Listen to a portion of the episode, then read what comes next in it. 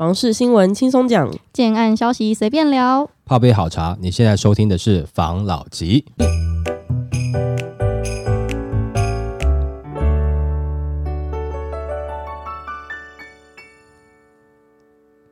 关心你的房事幸福，我是房老吉。我是大院子。我是茶汤会，前阵子不是就是台积电宣布不去龙潭科学园区嘛，嗯，他要转去这个台中的科学园区嘛，对。就是现在我在讨论这个议题。对，那我就看到这个关于台中科学园区这附近这个房子呢，怎么买，嗯。哪边买嗯。才会有这个好的未来，嗯。来，跟大家分享一下。好，台积电不去龙潭，中科闻鸡起舞。房仲这样说，台积电日前宣布不再考虑进驻竹科龙潭园区三期，一点四纳米制程是否转进中科二期还是未知数。不过，房仲业观察，中科周边房市闻鸡起舞，房市红利毋庸置疑。不但西屯区出现小宅热潮的趋势，近期杀入龙井、大雅，则以总价一千万左右的中小平数的首购产品，因新青年安心成家方案带带动最为热门。中科管理局表示，攸关台积电二纳米建厂布局的中科二期扩建案，今年八月二十五号经台中市都审议，中科管理局应确实落实所提用水、用电及球场员工就业、球员求证权益等具体承诺后通过。目前内政部都委会审查中，预计明年六月交地建厂。至于一点四纳米制程是否转进中科二期，为此台积电布局考量无法介入。那房仲观察，中科周边房市闻鸡起舞，带来大量买气。以西屯来说，总价一千五至两千五万最受欢迎；沙鹿龙井大雅，则以总价一千万左右的产品最受到首购族青睐。加上新青安贷款优惠吸引力大，目前看起来因为中科题材仍不减，估计房价将相对有撑。那根据专家表示，中科带动的就业与房市红利毋庸置疑，也让周边区域房市明显受惠。除近一年西屯金屋大大楼平均成交站上六字头，房价涨幅近一成外，沙鹿、大雅等区更依房价极其低，新屋房价涨幅分别有十四点五九、十八点十二 percent，涨势惊人。中科相邻的西屯区因房价基期较高，近来就出现小宅热潮的趋势。根据研究中心会诊实价登录资料，今年前八月西屯区光是十五平以下的小平数住宅就共计有三百六十五件交易，占全区总件数的二十二点三 percent，创下历来新高。那根据专家表示，现阶段买盘仍以中科族群为主，推出中小平数产品，低总价再搭配新青安贷款优惠利率及公司优付方案，吸引中科族青睐。前几集忘记几集了，嗯有，讲到那个台中吗？对然后不是说房市有点冷吗？对，就这个听众在下面留言说什么，他在台中感觉到这个嗯房市有这个热的这个情况，对，可能区域不同啊，的确海鲜案子多，就是对以我们知道的，除了现在已经开案的跟现在在布局的，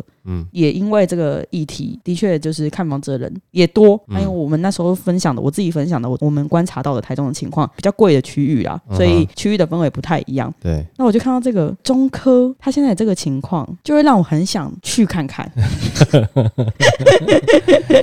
对啊，因为台中我真的是蛮喜欢的。如果嗯有不错的这个案子，对可以做一个了解，对也是很好啊。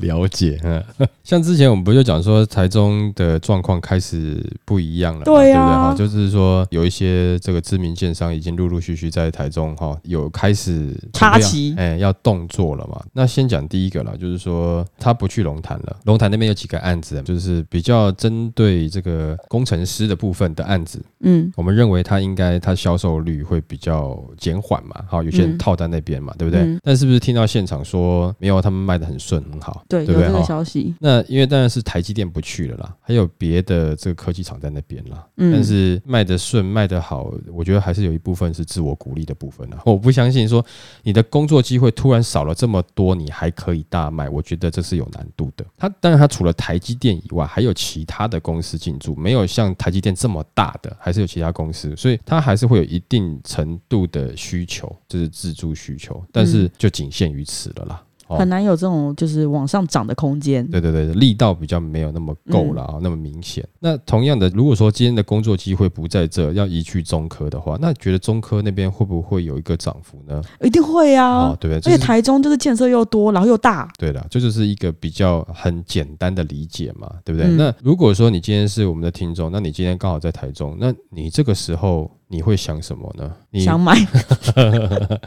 如果你说有些区域，你觉得哦那个地方谁要啊？嗯我，告诉你，其实会有人要哦。他工作在那边，他去了以后，那个区域慢慢未来它会成型。对成型以后形成的氛围就不一样了。通常有的时候都是这样的，不管是哪一个城市啊，多数都是就是有一些区域它开始起来的时候，在地人其实都反而比较不好接受。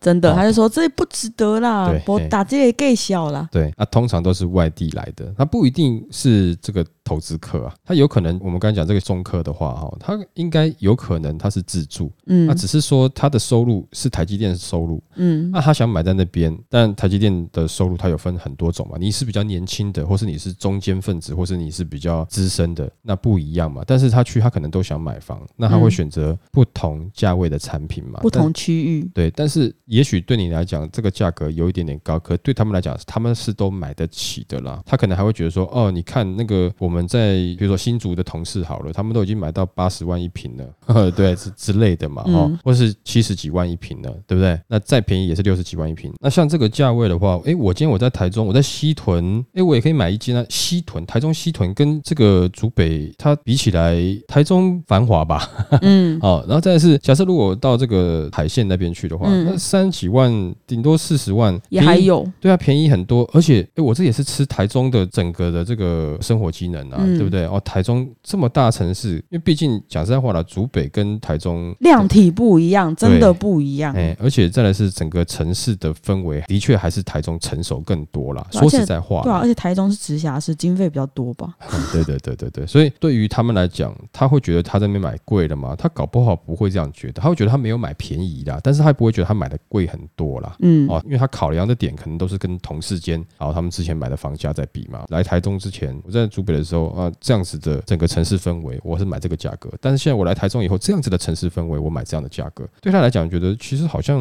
蛮好的。哦，嗯对，所以那如果你是在台中的话，你就会发现有些区域就会被这些高科技人才。他们的自住需求而买走喽，那嗯买走之后，这个区域的价格上去，当然没有错。最难过的就是它会带动周遭区域，那周遭区域是不是价格又会慢慢跟上去？没错。更难过的是什么呢？更难过的是说，你今天是新房子新盖的新建材，对不对哈？然后知名建商什么的，那就算了。旁边有些旧旧的成中古屋，它也跟你这样子嘿它也在跟你涨价。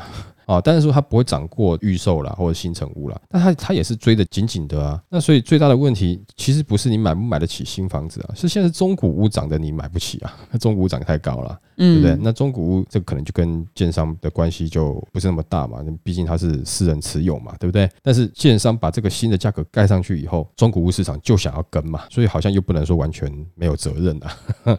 但是此一时彼一时，本来它的价格在不同时间盖的，就是它会稍微有点不一样了哈。嗯，包含它土地取得成本也会不一样嘛，你区域起来的时候，土地的价格自然就上去了嘛。所以这看到一个趋势是，有可能这附近的价格，先不讲说它是不是买气很好，先不讲说你是不是投资会被套牢，这些都不讲，但是它的房价可能你要它很友善的下修，那力道可能就不太够了，对不对没？错。哦，那在未来会不会有上涨的空间呢？这个值得你好好的去研究一下了，对吧？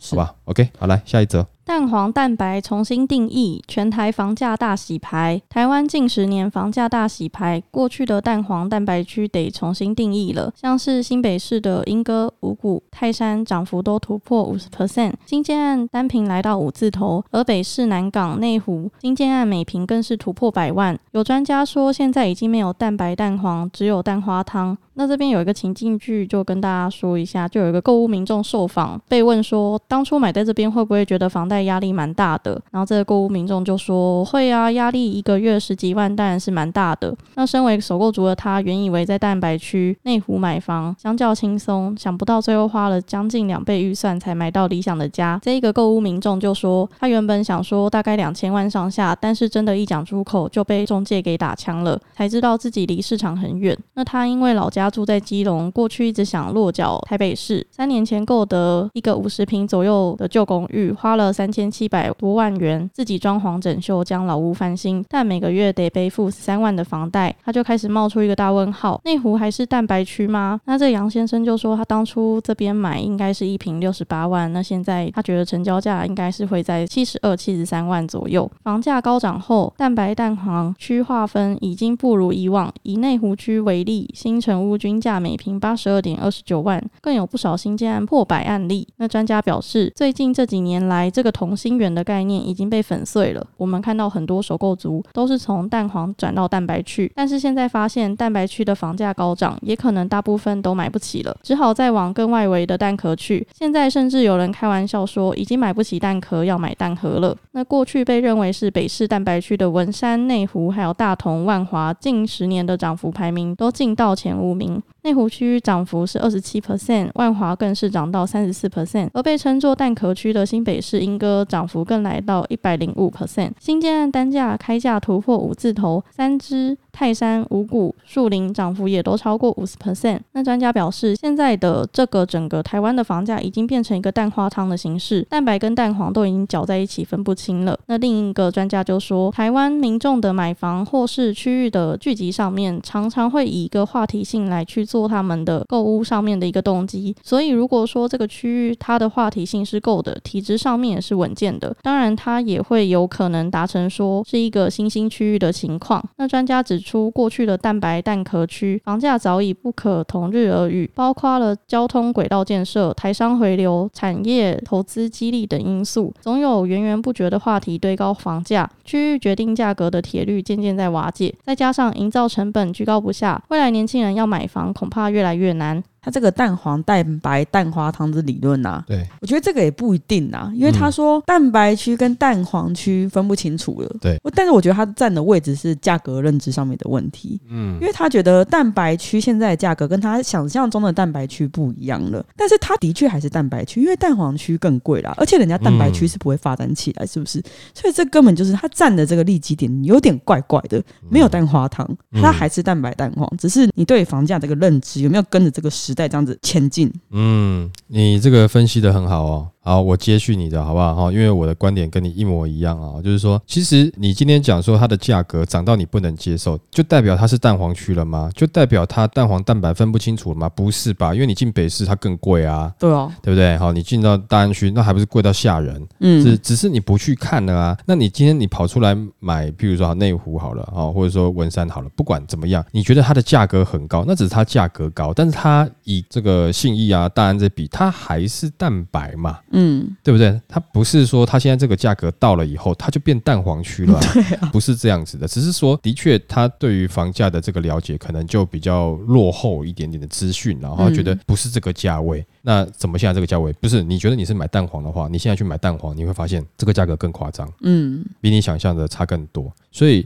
并不是像他讲的一样，只是说你今天用价格来看的话，它有一点点像蛋花糖。为什么呢？因为核心的区域，真正原本的蛋黄区买不起，所以我大家一窝蜂的跑去。譬如说，好，我今天大家跑去林口买好了，林口现在很多人买，房价慢慢涨，就是这样子而已啊。就是我大家跑去买了嘛，对不对？那房价它就跟着慢慢涨嘛。嗯，对。那今天如果大家跑去内湖买，那内湖房价慢慢涨，就是它还是内湖，但是它房价涨上去了，主要是因为买屋的人变多。嗯，那这个区域的土地价格就是那土地就是有限嘛，你要在这个区域内的话，这个区域内的土地有限，但没有错，全台湾很多土地，但是你要这一区的，那土地价格是不是就慢慢上去啊？当然没有错，营建成本也会上去，那很多人要慢慢价格价格一层叠一层就上去了嘛。嗯，对，所以它只是价格升高了哦，不会说它现在是直接变成是蛋黄区了。但我们之前也有讲过一个蛋黄区这个东西，其实是人为塑造出来的。你给它建设，你给它资源，对不对？你给它这个好的环境，它慢慢就会变成是一个蛋黄区，对吧？这是人造出来的嘛？也就是说，政府或者说一般的民众有没有办法，或者建商啦，有没有办法说在另外一个地方慢慢形成其他的蛋黄区呢？会啊。我们之前讲的是蛋黄区，它有可能会转移，或者是它有可能复制，它有可能产生新的蛋黄区出来。这是有可能的哦，但是它一定会有相对应的一些机能跟建设，而不是只是因为房价上去了，它就变蛋黄区了。我今天买在山上一个超级大豪宅哦，然后它用料都很好，不要超级大，就它用料都很好，它房价很很高，那请问我那个山上是蛋黄区吗？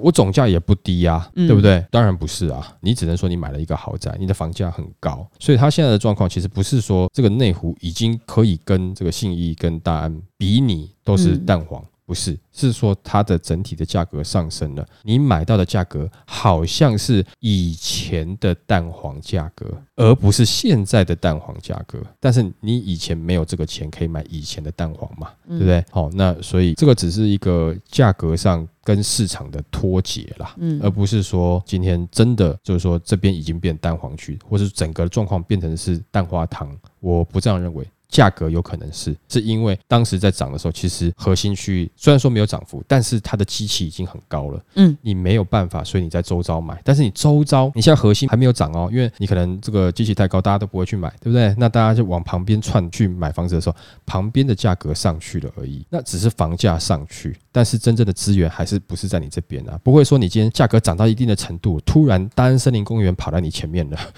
他走过来了。那也是蛮可怕。对 不对？不太可能嘛。嗯哦，那这样子的感觉就是，他对于市场的房价的熟悉度，可能就是一段时间没有去了解嘛，哦，也没有要买，没有去看，就会发觉哦，怎么落差这么大？但我们之前讲过，就是说这个蛋黄区会不会复制跟转移，也是有可能有的。哦，所以在某些区域，只要你选得好，你就会发现哦，结果我抢在蛋黄区形成之前哦，嗯哦，那蛮好的。那这个是要靠什么？有时候就是靠眼光了啦。嗯对不对？好，那最早很久很久以前，我还小的时候，大安森林公园刚准备要好之前呢，还没好的时候，那。哇，那很久以前呢。嘿对对对对对，那时候也很多人在骂、啊，可是有在那边买的现在是怎么样？是不是？哦那信义区刚开始的时候，那时候我稍微比较年轻一点点啊，不是小朋友的时候了。那时候讲说啊，那以前信义区以前都是那个泥泞啊、沼泽地啊这样子啊，那边谁要一瓶都已经多少钱了？现在你看谁要，人人都想要嘛，是不是？哦哈、你能够在信义区有有一间房或有块地，哇，爽翻了！不要讲有块地了，有间房就好了，是不是？啊，甚至我有个停车位，我都很开心。嗯对不对？因为我租人搞不得赚钱啦，嗯是不是？但是这个是还是我年轻的时候的事情呢，对不对？所以也许你可能选择对了哦，那刚好这个地方是有资源的，对？有一些重大建设的，那它未来当然不可同日而语啦。那如果说你单纯只是用房价认为说你现在买的这个地方未来会变蛋黄区，或者现在已经变成蛋黄区的话，嗯那可能就是一个误解哦，就是一场误会了。对对对对，其实如果说要买房子之前，其实对市场的价格了解一定要有一定的程度，甚至你平常偶尔你了解一下，你才不会觉得等你突然要去了解的时候，发现怎么差这么多啊，对啊，真的吓到。哦，这种感觉就会让你觉得哇，我好像下不去手了。前面这两三年努力存的钱，好像等于没有存钱一样，感觉好像我只是存了一些钱来给我自己抗通膨，这种感觉，对不对？嗯好，那就今天就跟大家分享到这边喽。好，好，那谢谢大家收听这一集的防老吉。拜。